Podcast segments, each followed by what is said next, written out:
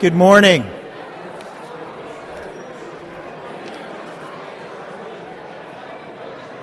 You guys can find your seats. We're going to get started now.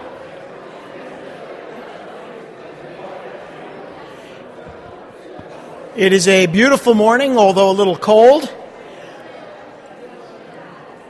But just to remind you, we are at the end of February, which means we're close to the beginning of March, which means we're close to the beginning of spring. Can I hear an amen?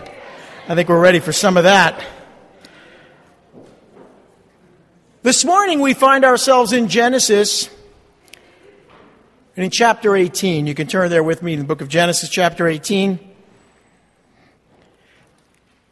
And if we have time, we're going to ask two questions. The first for sure, the second we'll see. But the first question is Is anything too hard for the Lord? That is, is anything too difficult for God to do? One of the things I continually remind myself of is that God can do anything. It is the message to Abram, or now Abraham and Sarah, it is the message to them about the promises of God. It is the message to all of us in our life and on our faith journey to be reminded that God can do anything. I, when I look at our world, and I think you know this, I, I try to be a pretty positive person, not, not blind to the problems in our world, but certainly aware that God can do anything. So when I look at the problems in our nation, I say God can do anything. When I look at the corruption, and there's so much of it, our national debt, the Holocaust of abortion, when I look at all of the problems that we face as a nation and in our, in our world, the craziness, the wars, the rumors of wars, the pestilence, all the things going on, rather than taking a position of, oh, here we go, it's the last days, which it very well might be, but that's not the point. I know God can do anything. So when I pray, I don't pray, oh, Lord, get us out of here because it looks like everything's going to fall apart. I say, Lord God, you can do anything. So the first question we're going to hope to answer from the Word of God today is Is anything too hard for the Lord? Let's pray. Lord Heavenly Father, we thank you. We want to be reminded in our faith that you can do anything. We want to be reminded that you are working on our behalf, that all things are working together for the good of those who love you and are called according to your purposes. We do know that you are working on our behalf. And rather than looking at the wickedness in the world and giving in to despair, we, we want to give our hearts to you and in faith, not, not in blindness to our world, but praying not just positively, but praying with confidence, knowing that you desire to do a work and that it's never too late to cry out for revival or restoration. Uh, it's never too late for reformation in the church. It's never too late with you because you're the God of second, third, fourth, the 110th chances. And we love you and we ask that you would speak to us from your word today, we pray. In Jesus' name, amen. Let's take a look at chapter 18 and we'll start by reading verses 1 through 8. We're going to see in this chapter that the Lord revealed to Abraham significant events that would soon t- take place. Now, in the Bible, we see many examples of God coming to a man or a woman of faith and revealing, sometimes even to heathen kings, revealing in advance things that are about to take place. Now, why does God do that? You know, m- many of us wish we had, you know, next week's lottery numbers. You know, we wish, we wish we knew who was going to win this particular sports match, uh, a basketball game or a football game, but we, we don't know the answers to many things. But once in a while, God will reveal to one of his people, or to even, like I said, a, a, heathen king, what he's about to do. Now, there are reasons for that. One of the things we know, and Jesus made this clear, is he reveals things before they happen, so when they happen, we'll believe. That is, God tells us in advance things are going to take place, so that when they take place, our faith will be encouraged. It will increase. So it's not so much that we can write a book and have a website or do a YouTube video or a blog uh, or a podcast. It's not so that we can look so clever that people want to spend money on what we have to say in written form. The reason God reveals to us things that will happen beforehand is so that we will believe. Now, Abraham is about to receive information about the future. Actually, two pieces of information. And the first is as the Lord actually appears in human form with two angels at his side, he comes to Abram, Abraham to spend some time with him. Uh, that is, Abraham is going to receive some visitors. And we're going to see that God desires to have that relationship face to face with Abraham. So let's read. In chapter 18, verse 1, the Lord appeared, that is Jehovah, appeared to Abraham near the great trees of Mamre while he was sitting at the entrance to his tent in the heat of the day. And Abraham looked up and saw three men standing nearby.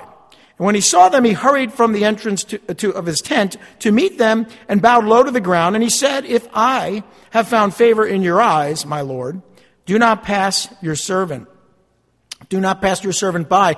Let a little water be brought, and then you may all wash your feet and rest under this tree. Let me get you something to eat so you can be refreshed and then go on your way. Now that you have come to your servant. Very well, they answered, do as you say. So Abraham hurried into the tent to Sarah. Quick, he said, get three seahs of fine flour and knead it and bake some bread. And then he ran to the herd and selected a choice tender calf and gave it to his servant who hurried to prepare it. And he then brought some curds and some milk and the calf that had been prepared and set these before them. And while they ate, he stood near them under a tree. Now we see this, it's, it, it's kind of odd because it's not often, it's not the only time, but it's not often that God appears in human form in the Old Testament, but he does. And that's an interesting thought because here you see the Lord appearing with, with we're going to see in a minute, it's not three men, but it's three individuals. One is the Lord, the other are the two angels, and they appear to Abraham to spend time with him, and he welcomes them into his home and shows them great hospitality. Now, in the Middle East, even today, one of the most important things culturally uh, that a person can do is welcome someone into their home and show them hospitality. Uh, that is a beautiful part of the Middle Eastern culture, Semitic culture, uh, among Arabs, among Muslims, even today, and certainly among the Jews of that time as well. Now, they weren't really Jews just yet. These were people who lived in the Middle East, and as a part of the culture, when you welcomed someone into your home, they were under your protection and you were to care for them. And so, that being the case, Abraham, you can see this goes way back, even before the Jewish people. This is a, a cultural norm in the Middle East. Now, the Lord and his angels, they appear in physical form. Now, the scripture tells us in the book of Exodus, even in the Gospel of John, in the New Testament, and in the epistles in 1 John, that no one has ever seen God at any time. And there was this understanding that if you were ever to see God, you would die. No one can see God and live. Now, that does seem to contradict what we're seeing here. So, what, what's going on? Well, when we say in the scriptures and when we read that no one has ever seen God at any time, we're talking about God in his, the triune God. We're talking about God the Father, Son, and Holy Spirit. God as the creator, God as the sustainer, God as the almighty El Shaddai. You, you could never experience God in that way and live. It, it, just being in his presence would destroy you, as the book of Hebrews says, our God is a consuming fire. So no one can see God in their flesh and live. The, the holiness of God would simply you would disintegrate in the presence of a holy God. That's the point. So what's going on here? Well, if no one's ever seen God at any time, and yet people have interacted with God in human form, then could this be something different than the triune God? And I believe it is. I think what we're seeing here is a Old Testament, Old Testament appearance of the Son of God, who is Jesus Christ, but this is pre incarnate. This is before he became human flesh. This is him in human form. And so God appears, later we'll see to Moses and to others, but here to Abraham, he appears as a man.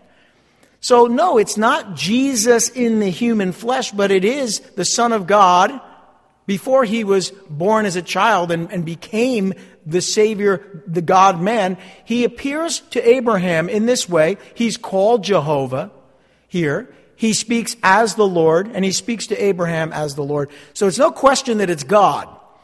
But if, if Abraham was able to have this interaction with him, it can't be the triune God of the universe, the creator of the universe, because we know that Abraham could never have experienced God in that way and lived. So I believe what we're seeing is Jesus Christ, the Son of God, but of course before he became flesh. Now Abraham seems to have immediately recognized their true identity. He, he, he recognized something about these what appeared to be men to be something different than just men wandering in the area that he was living. He immediately made preparations to prepare a wonderful meal for them. Now, notice they're going to bake bread. Has anyone ever baked bread? I never have, but if you bake bread, you know it takes a little time, right? It doesn't take five minutes. So, baking bread would certainly have taken some time. By the way, preparing and roasting a tender calf, we're not talking about you know, a leg of lamb. We're talking about a whole calf. Uh, that would have taken some time as well. So this wasn't a quick stopover. This was an afternoon. This was uh, a time where there was interaction between Abraham and ultimately Sarah and the Lord and two angels that accompany him. Now it seems that the Lord is truly patient and never in a hurry. And the first thing I want to kind of focus in on today is you'll notice that God is not in a hurry. We live in New Jersey. We don't know anything but being in a hurry.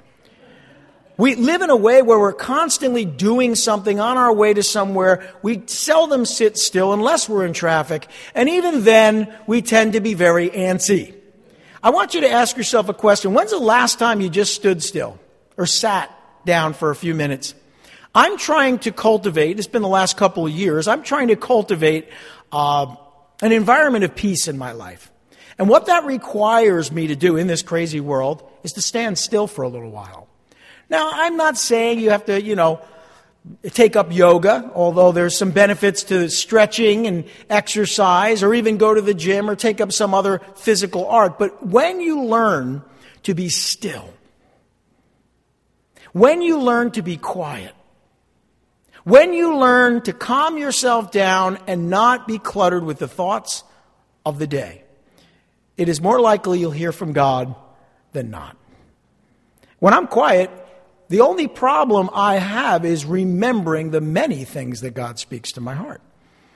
Rather than worrying about, oh, did God speak to me? I'm, I'm more trying to process just how much He said. And that can happen when you're studying the Word. That can happen when you're in church, in worship. That can happen when you're in fellowship with others. Uh, that can happen when you're serving the Lord.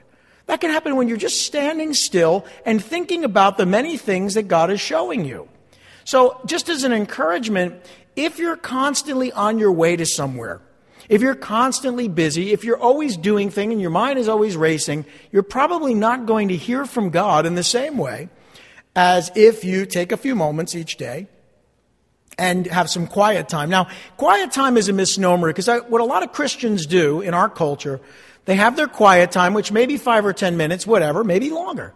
And then they just go off on a rat race for the day. I would encourage you to live a little differently. It's okay to have quiet time. It's actually essential. Maybe reading through a commentary or reading through a devotional or studying the Word of God or all of those things or a moment in prayer. But wouldn't it be better? Think about it with me. Wouldn't it be better if throughout the day you remain still and quiet and open to hearing the voice of the Lord? That requires being prepared to hear from God. That requires being open and aware of your surroundings and not distracted from the spiritual realm. So, living in a way where you're constantly aware of God's presence is perhaps even better if you had to make a choice than taking 15 minutes to be with God and then going about your business. Abraham is aware of what's going on around him. And as a consequence, God comes and he's not in a he's not in a rush. And so Abraham gets to spend quality time with God because he was open and aware of his surroundings. Now he wants to serve them this meal, and so he himself waits on them.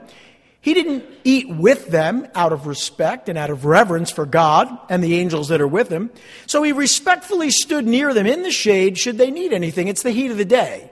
This isn't a time when you would work. This is a time when you would rest.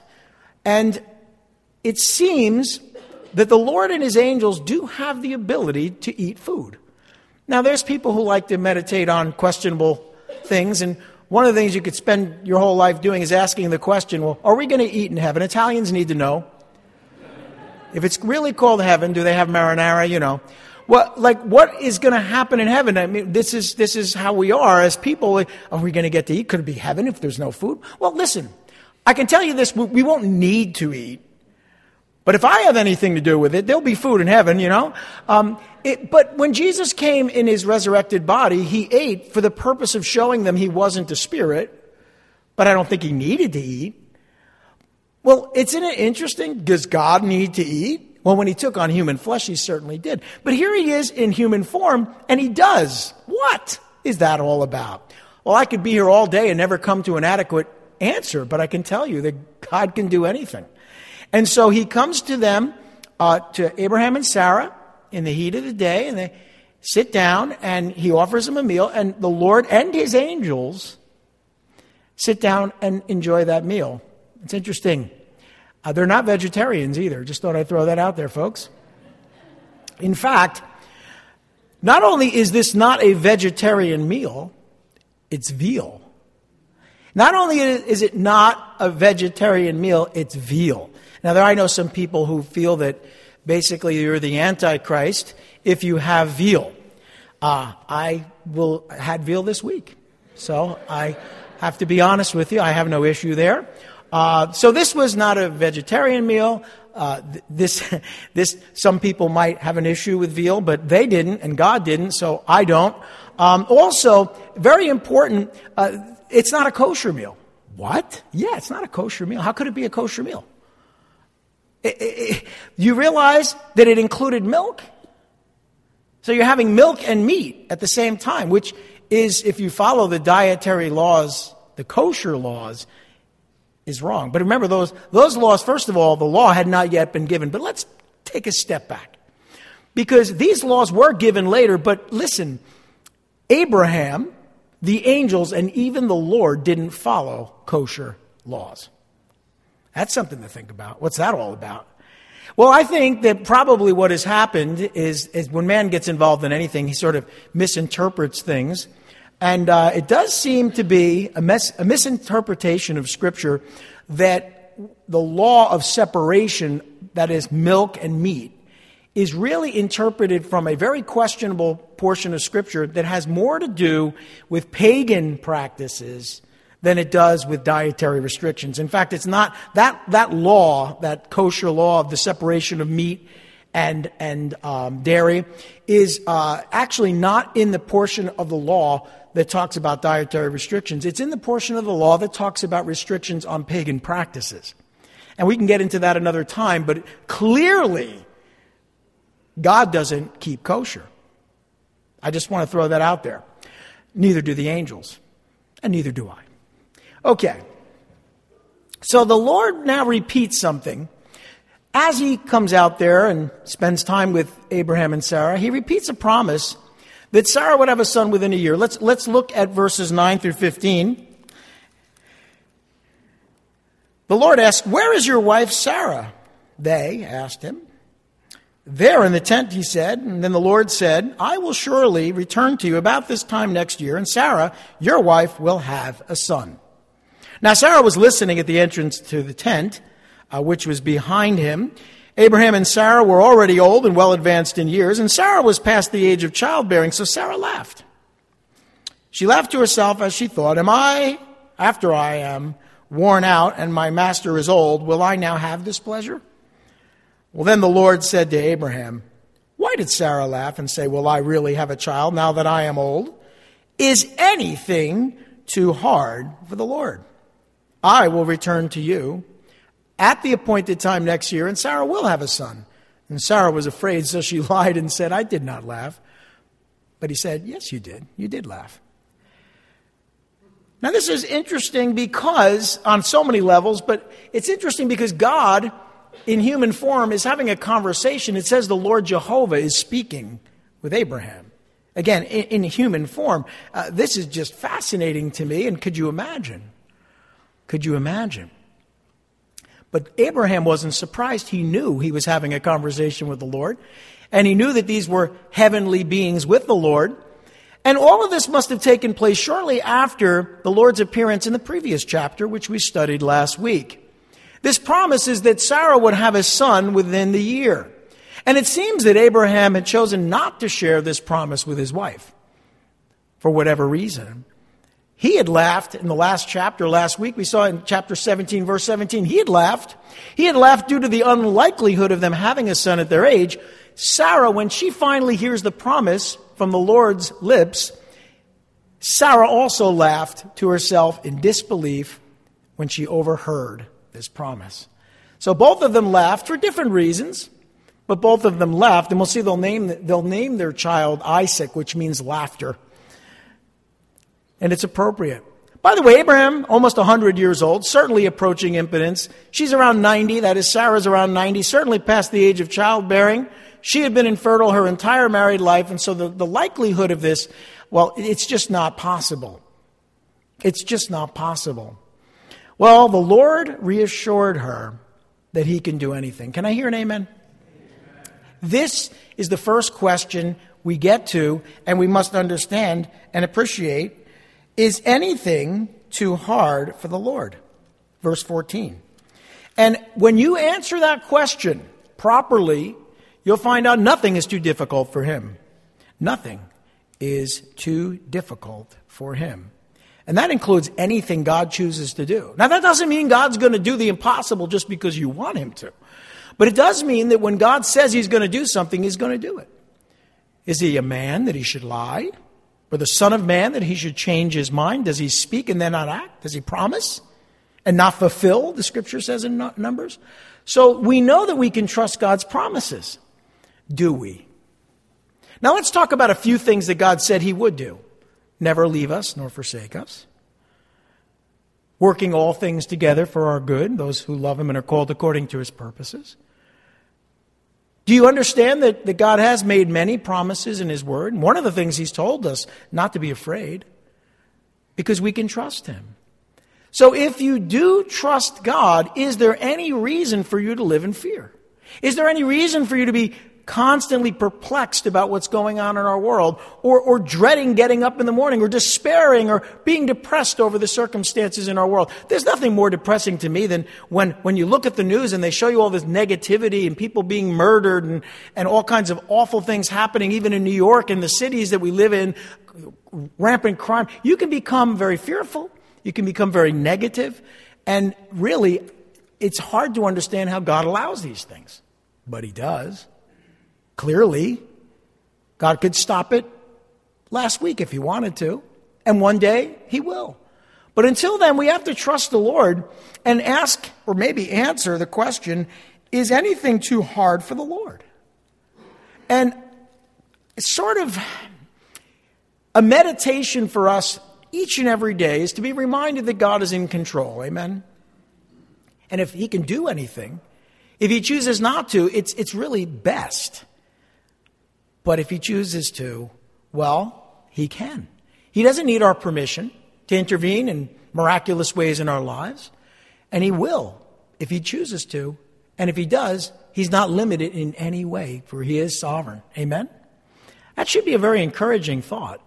When you think about the potential for global war, when you think about the problems we see in our world, the corruption, the wickedness, the crime. When you see these things, it's very easy to start to think that God has lost control of his universe. Far from it. Far from it. And then you might say, well, Pastor Tim, if he's a loving God, how could he allow these things? And listen, I have those questions too, but is anything too hard for him? Well, it's not. And you need to be reminded of that. Interesting that the Lord reassured them that he can do anything. He wondered at Sarah's lack of faith and her inability to believe in his power course, if God said it, He's going to do it. Now, of course, Sarah tried to cover up her disbelief, but the Lord knows all things. He knows if you're here today thinking, as I say these words, I don't know if I believe that. You're thinking, I'm not sure that what Pastor's saying is true. Or you're thinking, it may be true, but I have a hard time believing it. He knows that. You can laugh with joy, you can laugh at disbelief, and I can tell you this there's no need for you not to believe this to be true. God can do all things. Well, that's the first question. Let's look at the second today. The first question is Is anything too hard for the Lord? The second question is Will God judge the righteous with the wicked? Now we know the scripture is clear the wicked will be judged. And it's also equally clear that the righteous will be saved. Now, how are we righteous? We've talked about this. Abraham, by faith, was made righteous. His righteousness came from faith. So we're not talking about a righteousness that's like you're perfect, you're so good, God has no choice but to save you or to protect you or to bless you. We're talking about a righteousness that comes simply because you believe the first question we answered today. Is anything too hard? And you say, no, God can do anything. And God has sent his only begotten Son to die on a cross for our sins, who rose again on the third day, and is coming again to judge the living and the dead. And we know that truth. That's the message of salvation. Jesus Christ, who died on the cross and rose again and is coming again. That truth of the gospel that we have put our faith in that we believe, and of course, because by faith we believe that we are now saved, that that salvation promised by God is not too difficult, wasn't too difficult for Him to accomplish, and it's not too difficult for Him to spare us and save us, or to bring us home through death and suffering. It doesn't matter at the end of the day. Everything with God, all things are possible. We've talked about that even recently. So here the Lord is about to reveal to Abraham his decision to judge the cities of the plains. Now, the cities of the plains uh, were interesting places to live. We'll see there were five cities of the plains. We've talked about them before. They were in that area of what is now called the Dead Sea, but at the time, this was a very fertile area, and uh, it was a good place to live. Sadly, the cities of the plain became very wicked. I look at our nation. And I think, much like the cities of the plains, we, we have been blessed by God in so many wonderful ways. You know, I'm, I'm not going to sit here and, and, sing God Bless America, but if I did, I'd tell you the words are true. God has truly blessed our great nation.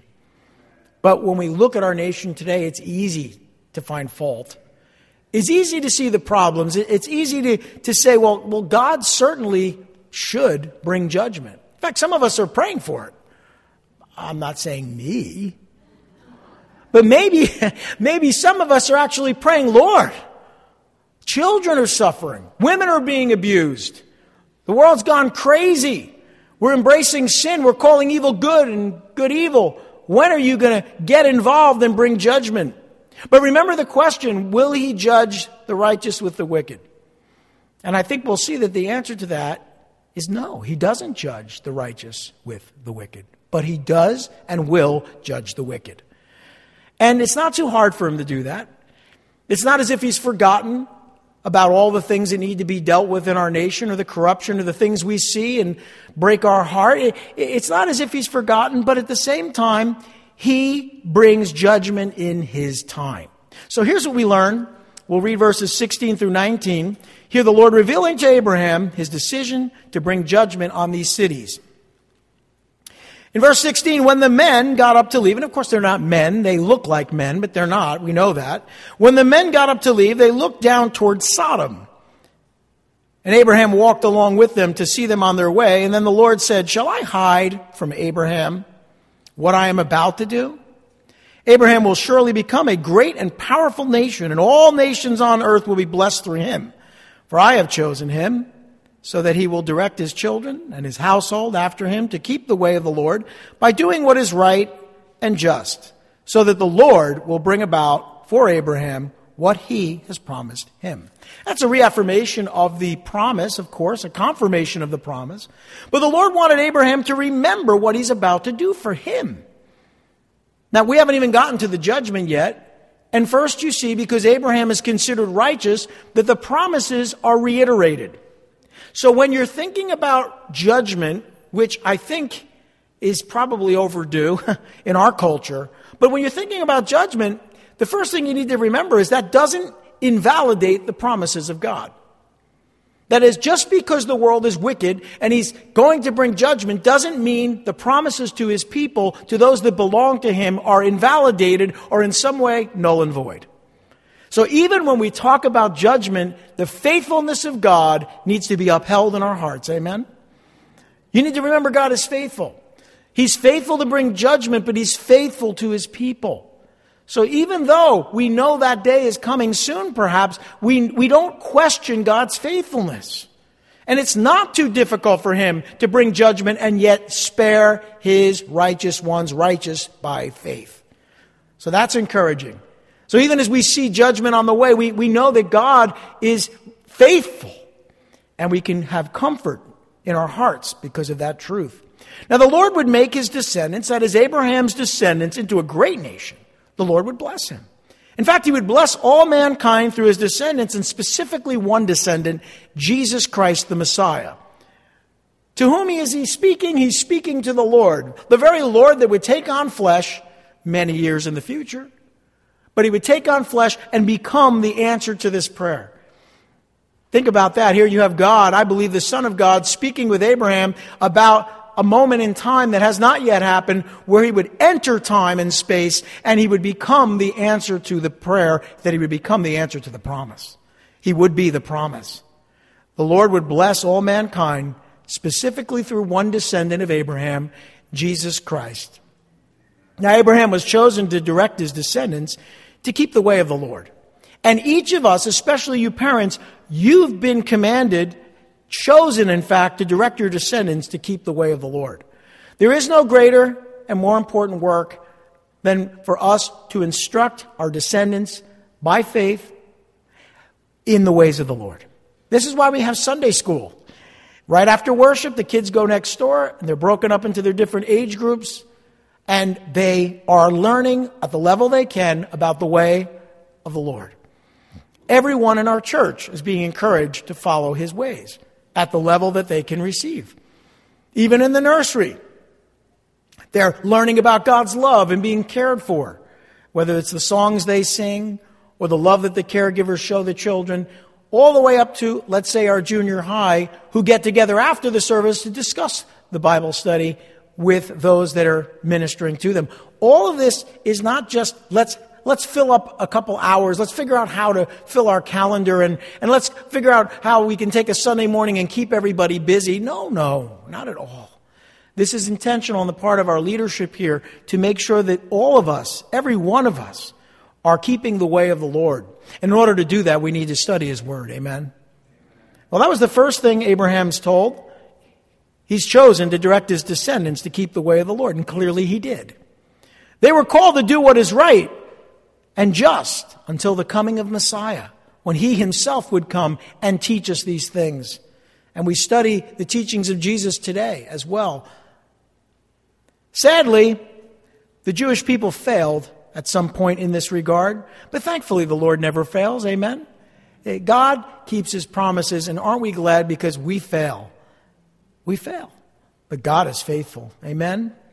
And so, the Lord wanted Abraham to know these things. He wanted him to know, or at least remember, what he's about to do for him. He had made these promises already. But now he wanted Abraham to know what he was about to do to these cities. So keep in mind, God's revelation is twofold. It's, it's the preservation and the salvation of the righteous, by, who are righteous by faith, and the judgment of the wicked who reject God and his word. So these are two things that maybe we don't relish the judgment of the wicked, but we do want wickedness to be dealt with. You, you can't be a sincere worshiper of God and not notice the wickedness in the world and not cry out for justice. You can't, you can't worship God and say, well, that's okay. Don't judge these wicked people because let's be honest. We want mercy, but we, we need justice. And God will bring his judgment in his time. But he tells Abraham what he's about to do in verses 20 through 21. Then the Lord said, The outcry against Sodom and Gomorrah is so great and their sin so grievous that I will go down and see if what they have done is as bad as the outcry that has reached me. If not, I will know. Now, did God really need to have a face to face? Did he really need to go there? No. But you see, God operates in personal, relational ways. He's chosen to. It's more for our benefit than for his. I don't really think he needed to come down and spend time with Abraham, or that he needed to go to the cities of the plains and see what was going on there. He knows all things.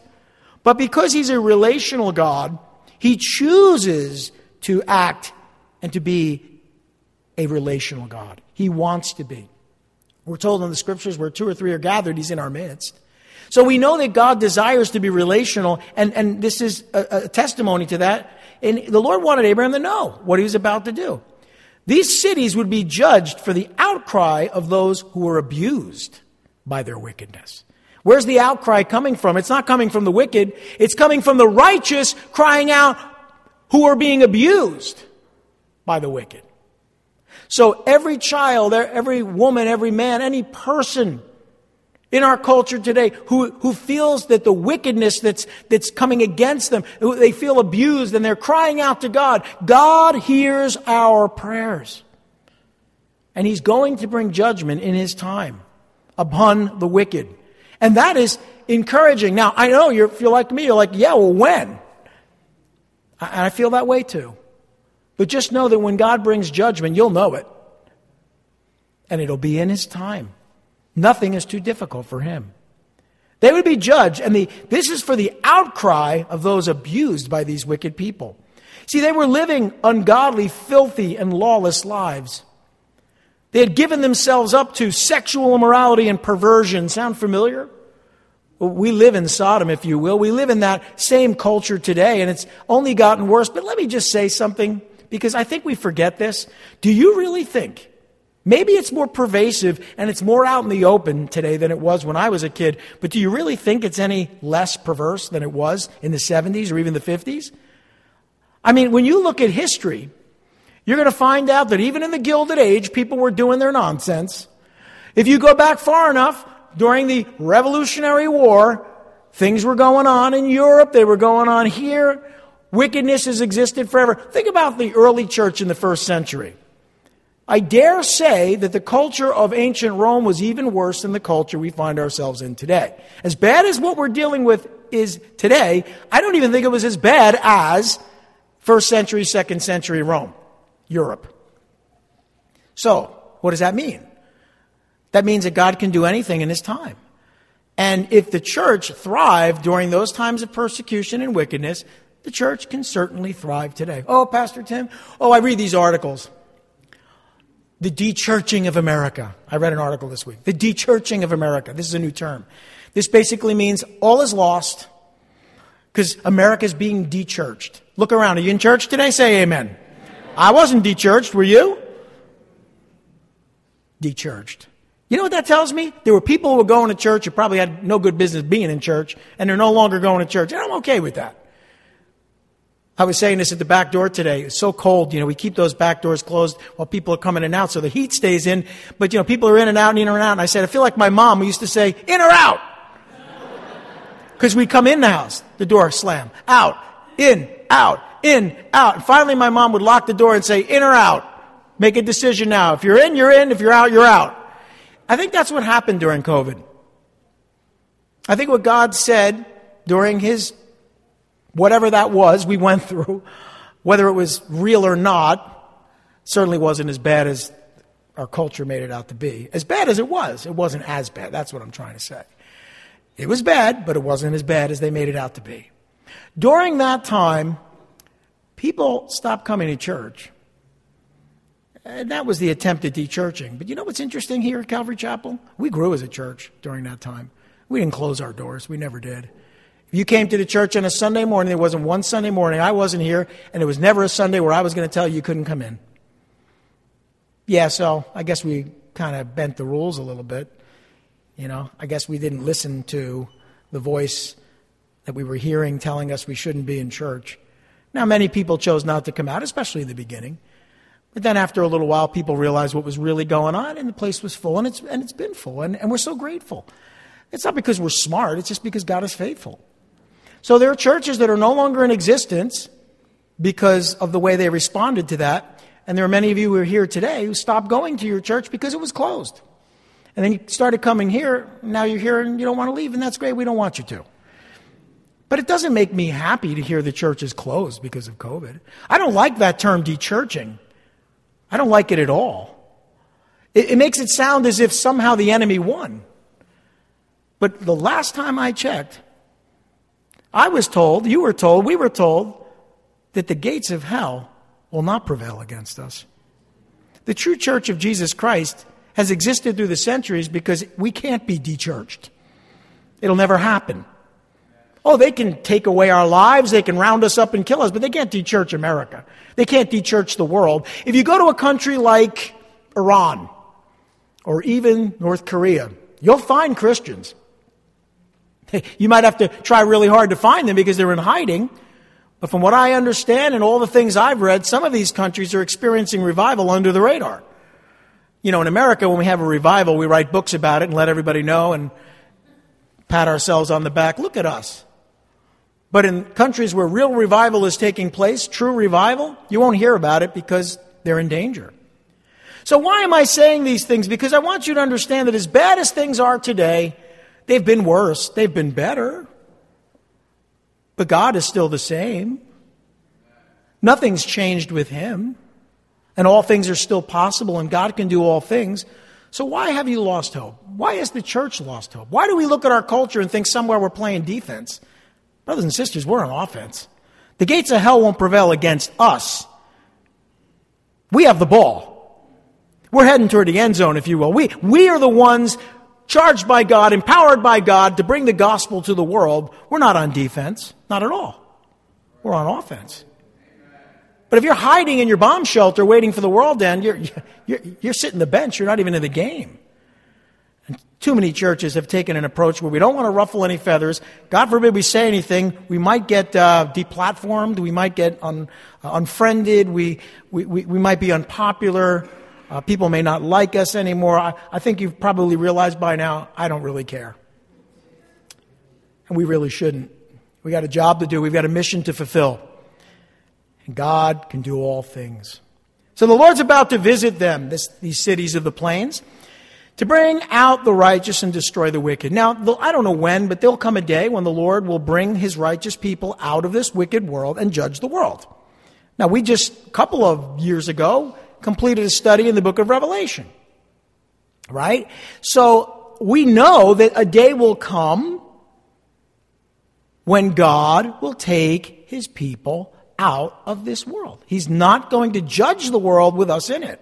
Or if we are in it, he's going to preserve us we're never going to experience the judgment of God. That doesn't mean we won't be persecuted, clearly. Doesn't mean we won't lose our lives doing what God has called us to do. But it does mean that God will never judge us because he doesn't judge the righteous with the wicked. And we're righteous in him. Amen? So he's about to bring judgment. And Abraham, because he's a good man and because he has family in Sodom, is very concerned that God not judge the righteous with the wicked. And so we read in verses 22 through 23, excuse me, 22 through 33, we read of an interesting conversation between the Lord and Abraham. Verse 22. The men turned away and went toward Sodom, but Abraham remained standing before the Lord. Notice that word Lord in your Bibles is Jehovah or Yahweh. It's the name of God. Then Abraham approached him and said, Will you sweep away the righteous with the wicked? What if there are 50 righteous people in the city? Will you really sweep it away and not spare the place for the sake of 50 righteous people in it? You see the heart of Abraham as an intercessor here. Far be it from you to do such a thing in verse 25, to kill the righteous with the wicked, treating the righteous and the wicked alike. Far be it from you. Will you not judge, uh, will you, will not the judge of all the earth do right? Now, Abraham is, is not being disrespectful, but he's right. It would be wrong to judge the righteous with the wicked, and the Lord isn't going to do that, as we'll see. Notice in verse 26, he says, far be it, in verse 25, far be it from you, will uh, not the judge of all the earth do right? And the Lord said in verse 26, if I find 50 righteous people in the city of Sodom, I will spare the whole place for their sake. Now I want you to look around. I didn't count this morning. I think we're at least 50 today. So my, my point is this, like, we're, we're waiting for God to destroy the United States and there's enough people in this sanctuary today that God wouldn't destroy the United States and that's just for our sake or us with it. That's kind of important to think through. As much as we believe that God is going to just nuke this place, you have to understand something. We may nuke ourselves, but God isn't going to do it. Not with us here. Not with us here. So the Lord said, If I find 50 righteous people in the city of Sodom, I will spare the whole place for their sake. And then Abraham spoke up again. Now that I have been so bold as to speak to the Lord, though I am nothing but dust and ashes, what if the number of the righteous is five less than 50? And I like this. Will you destroy the whole city because of five people? See what he did there? This is some good haggling. They call it hondling in, in, uh, in Yiddish, I believe.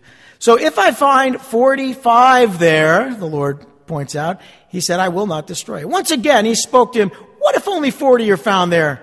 And he said, For the sake of 40, I will not do it. And then he said, May the Lord not be angry, but let me speak. What if only 30 can be found there? Then he answered, I will not do it if I find 30 there. Abraham said, Now that I've been so bold as to speak to the Lord, what if only 20 can be found there? And he said, For the sake of 20, I will not destroy it. And then he said, May the Lord not be angry, but let me speak just once more. What if only 10 can be found there? And he answered, For the sake of 10, I will not destroy it. And when the Lord had finished speaking with Abraham, he left, and Abraham returned home. Now, I understand in the Middle East and many Middle Eastern cultures, when you go to the market, there's an expectation of haggling. And, in, in fact, it's part of the culture, and it kind of disturbs us in the West because we have this thing where it's like the price is the price for the most part. Unless you're buying a mattress or a car uh, there are a couple of things like that where we, I mean, who really goes in and pays MSRP, right? Who does that? And by the way, mattresses, mattress salesmen are notorious for this as well. You go and the price is never the price on a mattress or a car. Now, there are other things like that. But when's the last time you went to Trader Joe's to buy tomatoes and you said, how much for those tomatoes? Well, the price is right there, you know, three ninety nine. How about two ninety nine? No, I'm sorry, the price is the price. 325. You know, it's like we don't do that because that's not part of our culture. But in bazaars and in marketplaces throughout the world, there is this understanding. In fact, it's expected in the Middle East that if the price, you ask what the price is, and well, I couldn't let it go for less than $5, 350 because I want to be nice, I'll give it to you for 375. You know, they go, they go back and forth. And if you don't do that, they're confused. If you go, oh, $5, that's a good price, they look at you like, what in the world just happened? They're actually insulted because you didn't go through this little connection that relationally happens when you buy something. So, Abraham, in much the same way that many people do today, really haggled about how God would bring his judgment. He interceded.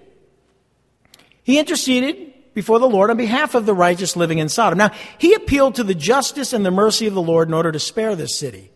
Now, why is that important? Because, brothers and sisters, is that how you pray? Because I have to catch myself sometimes. The things I'm thinking in my heart, they're a little wicked. Like, the next time he climbs the stairs to that airplane,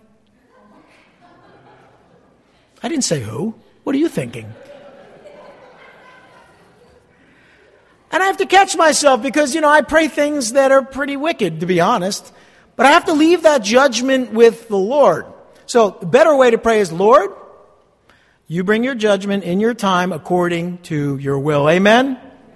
So, uh, he appealed to the justice and the mercy of the Lord in order to spare the city. Are you praying for the culture we live in? Because, by the way, the reason I get up here every week is because we're trying to reach the culture with the truth. I don't sit around thinking, ah, I got to preach another Sunday. I wish God just destroyed this planet already. That's not how I think, no. But I do want God to judge the wicked. I do. I'm not going to lie. I do. But notice his nephew Lot was living in Sodom and with his immediate family. We know that from chapter 14. And Abraham knew that the Lord does not judge the righteous with the wicked, and he knew that the Lord would never do something that was unrighteous, so he's trying to get a confirmation that God isn't going to destroy the people he loves. The question is whether they're righteous or wicked. And so the Lord heard all of Abraham's petitions, agreed to show mercies. He started by petitioning for 50 righteous people in the city, ultimately haggled his way down to 10 righteous people in the city. And the Lord graciously agreed to spare the city for just 10 righteous people. Now, do you understand why our culture hasn't been judged yet? Do you understand? God doesn't judge the righteous with the wicked. Now, the world is a wicked place, but God is not a wicked God. He's a righteous God. Amen? So hopefully it gives you a better perspective. But sadly, as we're about to see in next week's study, there were not even 10 righteous people in Sodom. When things get that bad, yeah, judgment's going to come, but he still calls his people out. Abraham knew that Lot had a wife and two unmarried daughters. He may have also had sons and married daughters with husbands. And had these people, had there been 10 of them, and probably was at least 10 of them in his family, if 10 of them had been righteous, Sodom would have been spared. But sadly, they were not. And so the Lord left, and Abraham went home to wait to see what would happen, hoping that there would be at least 10. We're about to see, next week's study, wasn't the case. There were only four that were considered righteous by faith. And they had their own issues, as we'll see. But they were righteous by faith. The scripture in the New Testament calls Lot righteous Lot. And he was living in a wicked place. So as I ask the worship team to come up, understand this truth. We know that it's not too difficult for God to do anything, and nothing is too hard for him. But we also know that God is not going to judge the righteous with the wicked. So you really don't have anything to worry about. At least you don't have God's judgment to worry about. So, in the time that we are here, in the, in the time that we are living, uh, it is vitally important that we, like Abraham, intercede on behalf of the, of the righteous in our culture. That we cry out to God to be merciful to the righteous. That He does bring His judgment on the wicked, but that He spares the righteous. And maybe you can even pray that the wicked would give their hearts to God and become righteous by faith. These are the things we pray for. It sounds impossible. Well, it's because it is. But is anything too hard for Him? Let's pray. Lord Heavenly Father, we thank you for your word.